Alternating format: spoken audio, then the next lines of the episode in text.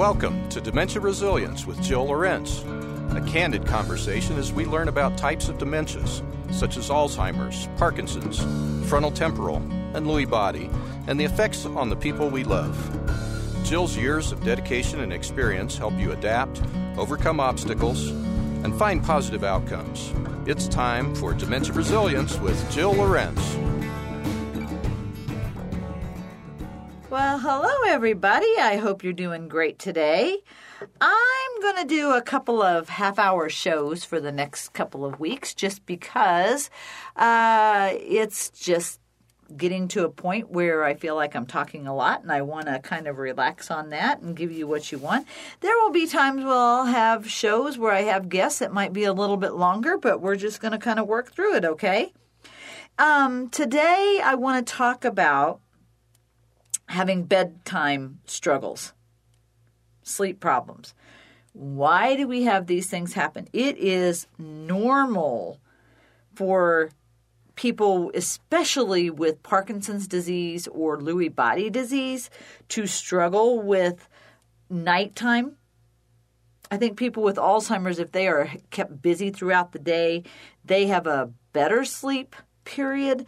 But why do we have problems? Why do people get up and turn on the light? Wake up their spouse. You try and get them back in bed and you can't do it. They say they're hungry. They say they have to go to work. This will go on for 20 or 30 minutes. You finally get your person back in bed, and an hour later, it starts all over again. It's like rinse and repeat, right? And and these are big problems. Like if you could just keep him from turning on the light, maybe you wouldn't wake up, but then they'd wander out of the room. They won't know where they are. He'll start yelling for you. You'll wake up anyway. your heart will be pounding. You'll be wondering what happened and where where your person went, right? And those are the kind of things that people have trouble with. They don't want to share with family members. They don't know what to share. They don't know what to do. They don't want to pay for somebody to to stay overnight. I've had people that tell me that they've moved into another room in the house and they sleep in a separate room and they have to lock their person with the diagnosis door so that they can't get out. Um, and that could be even worse. Then they start yanking on the door, and the next thing you know, they're practically pulling it off of the hinges. Um, and these are hard, hard, hard things to deal with. What do you do? And why is the nighttime so challenging? It's, I think it's as challenging for the caregiver as it is for the person that is experiencing the impairment. The hope is that we wear our person out by the end of the day. And oh my gosh, we know that we, as the caregiver, are worn out at the end of the day. So, why isn't that person? And most times, they will start to have problems that we call sundowning, maybe around five or six at night, late afternoon, evening time. People confuse day and night. That can cause those sleep disturbances that we're dealing with. That can be really, really tough. Um, but it's not just that. It's it's whether or not they've had enough activity throughout the day. Have they taken a walk? Did they go get some fresh air? Did you take them for a drive somewhere or shopping or to lunch or something to get their body moving so that they exert some energy? And you know, even take them to the gym with you and let them lift some weights or walk on a treadmill for a little while listening to some music while you're working out. Whatever it is, just do it. Because if you don't get them worn out, they're going to be up all night. if they're sitting and just watching TV all day and they're not really doing anything, they're not doing anything to wear themselves out. Are they helping you fix dinner? Are they helping you clean the house? Are they outside gardening? Are they just outside doing anything, picking weeds, whatever? No, if they're not, I guarantee you're going to have problems at night. And you can go and get your person evaluated for sleep disturb- disturbances like sleep apnea or, you know, uh, snoring too much or anything that comes with all of that. Restless leg syndrome is a big deal. Um, people can have side effects from the medication that they're taking that keeps them up all night.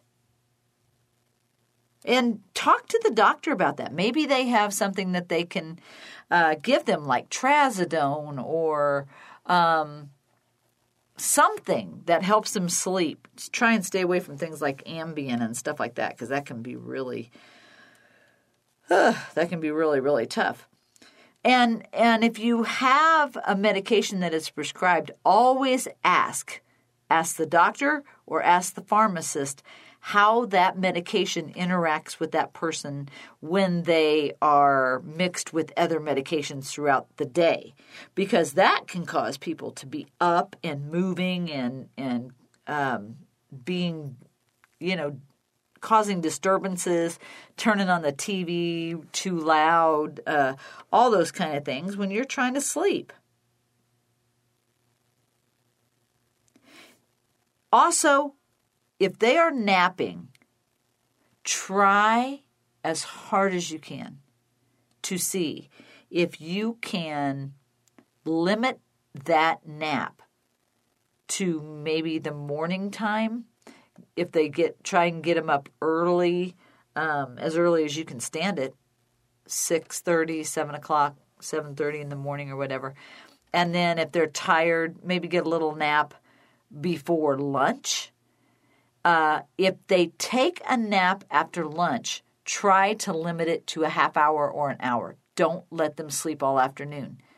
Therein would lie your problem. Again, if you're letting somebody sleep most of the day,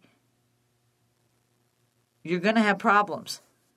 So I would only do the morning nap or the little cat nap for a half hour, 45 minutes to no longer than an hour. And don't let them sleep past like one o'clock in the afternoon because then they're not ready to go to bed around seven or nine whenever you want to go to bed. And the older we get, the earlier we go to bed. Some of you may go to bed around 11 or something. Well, good for you. But still, if that person has taken a nap to too late in the afternoon, it's going to cause you some problems. I mentioned uh, restless leg, and that runs in my family for some reason. I don't really know why, but I get that problem to a degree from sitting on my couch at night. Now, I'm never on my couch for the most part during the day um, because I'm working. But even sitting in a chair you know, I have to get up and move around about every hour or so just to make sure I don't stiffen up or anything like that. But I'll tell you, there are times, especially if I'm doing exercises or I'm I've ridden a bike throughout the day or something um, like today. I, I did a lot of gardening and I used a saw to cut branch branch limbs. Um, not the greatest idea, especially when I have something electric I could have used, but uh, I didn't know how to put it together and I have to wait for my husband. so, anyway, I know I'm going to have a backache tonight. I know it. So, I'm probably going to take like a super hot bath and maybe some Aleve or Advil before I go to bed. And because I get that restless leg stuff on occasion, especially if I put some strain on my lower back, I will put my leg on my bed and stretch my hamstring. And I flex my foot up in the air and then I straighten it out and I flex it and I straighten it out. And I wait until that pull that is uncomfortable subsides. Sometimes it takes five minutes. Sometimes it takes longer. And then I'll move around so I can stretch just a little bit more. And if I can do that for five or 10 minutes, that helps me to not have that restless leg. Now, a person with uh, dementia disease may or may not be able to express if stretching is painful or or hurts in any way for them. They could sit down on the floor and just put your legs out to the sides and kind of stretch over to one side and stretch over to the other side and you might have to do it with them. It might be something that an exercise you might have to do with them.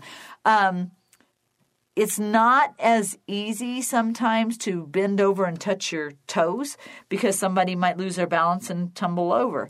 So maybe putting their leg on a chair or something like that. And then once you do one leg for about five, ten minutes, switch to the other leg and stretch your arms and things. I think some of the problems that we have with people with uh, Alzheimer's and various dementias is we forget that they can't express when they're having trouble with their legs being restless or their arms jumpy or their nerve endings kind of messing with them a little bit. And I'm going to write all this stuff down because I swear to God, if I get 80 and somebody puts me in a nursing home, I want to make sure they know that I need to stretch a little bit before I go to bed.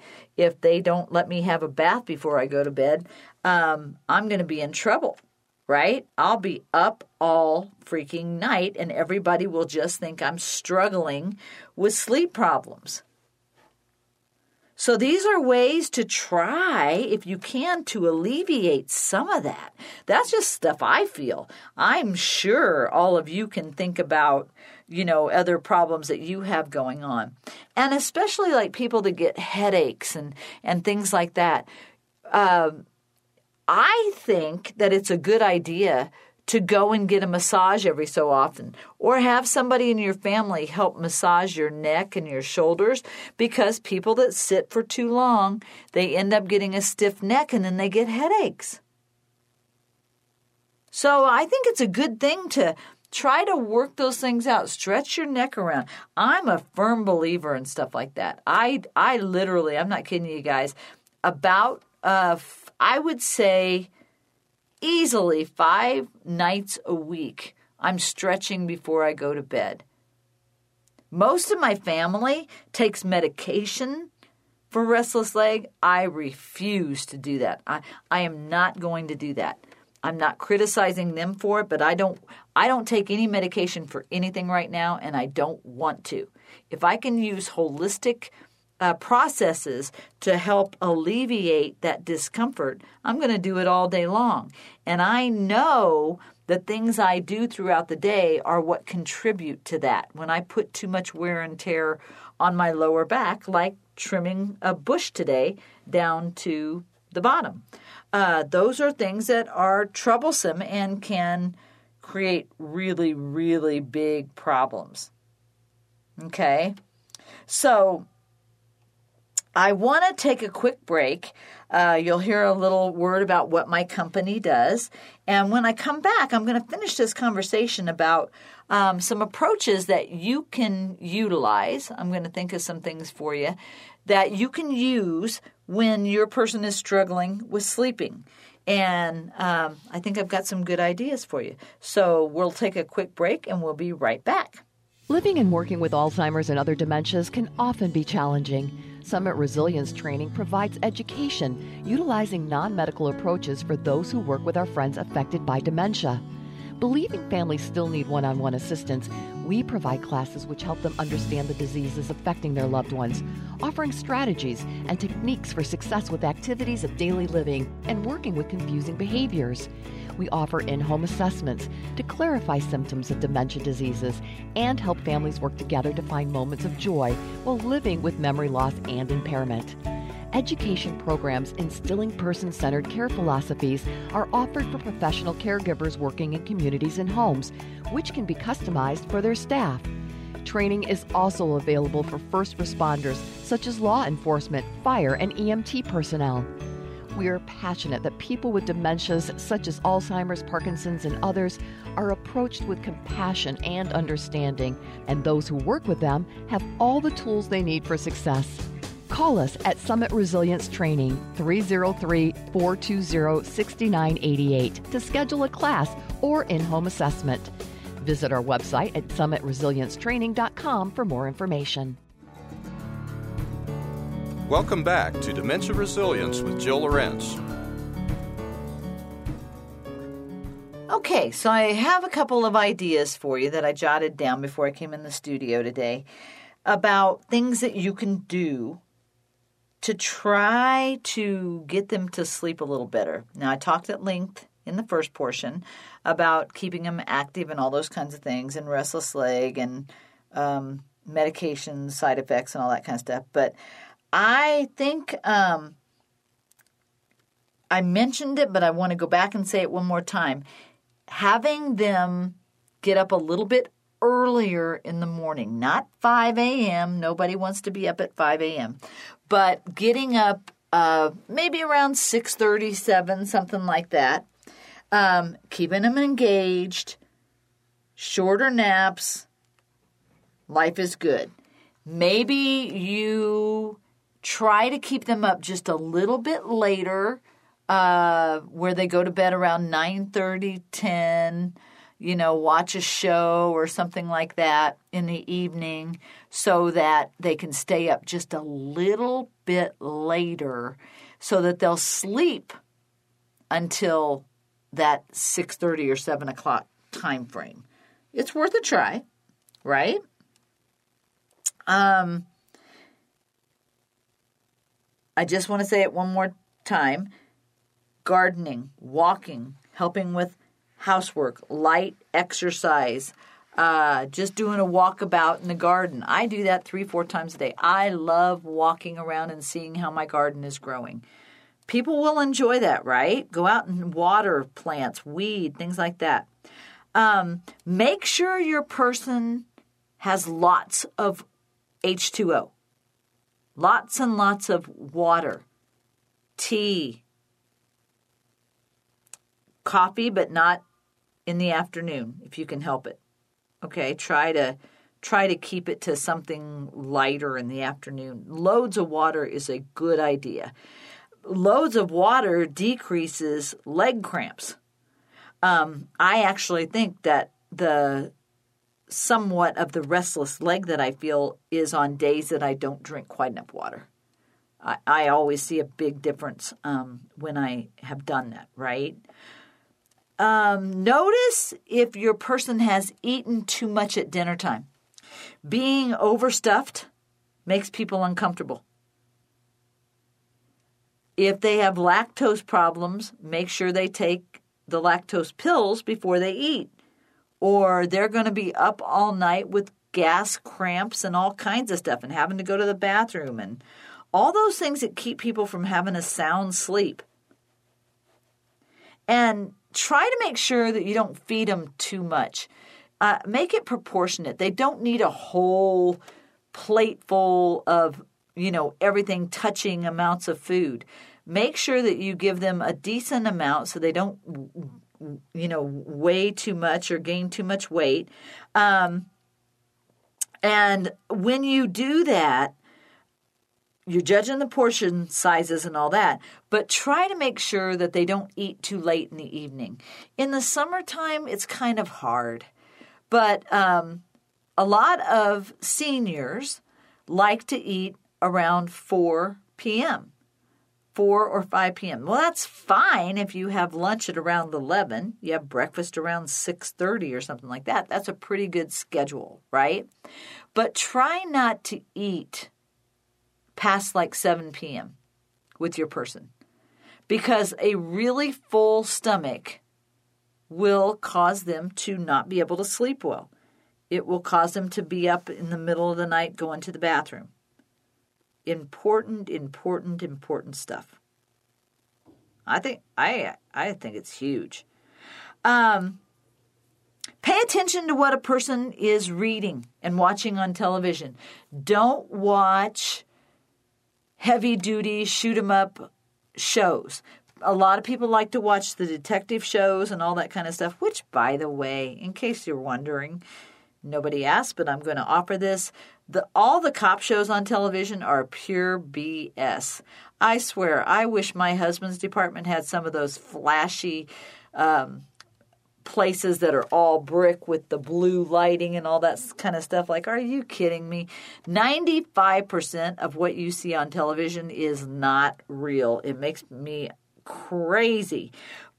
But people, especially with various dementias, see this stuff and they do think it's real. The news has nothing but bad news. I swear I don't remember the last time I watched a news channel and they had anything positive. It's all car crashes and who killed who and somebody stabbed somebody and ay ay ay. So limit all that stuff. Limit what they're reading, limit what they're viewing if it's particularly violent or something of that nature.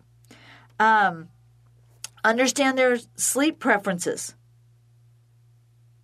If they like to have a light on their room, make sure there's a light on their room that maybe can be colored somehow. Uh, my whole house is a smart house, so I can put my lamps on blue or I can put them on orange in every single room in the house, including outside. Uh, I like that because mood lighting helps me to relax. You can get that stuff at a Best Buy. You can order it from you know, the light bulb companies and things like that. It takes a little bit of work, and if you ever have a power outage, that really stinks because you have to reset everything. But oh well, it's not that hard. It's fairly easy to do it. So just think about those kind of things. Do they like lots of covers? Is the room too warm? Is it too cool? Do they like to have a window open?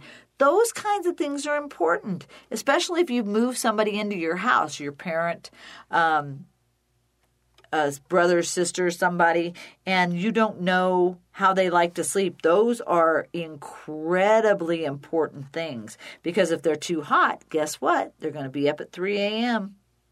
If they're too cold, guess what? They're going to be up at 3 a.m. So you've got to figure those kinds of things out. How many covers do they like? Do they like thermal sheets? Do they like cotton sheets? Um, and look at things from their point of view. Lay on the bed and see kind of what they see at night. Is there easy access to get up and go around to the bathroom? Is the window just slightly ajar that would cause the the blinds to bang or something like that or let light in that makes it weird? Is there a mirror that reflects light? Um, are there shadows that could be bugging them? You know, things like that.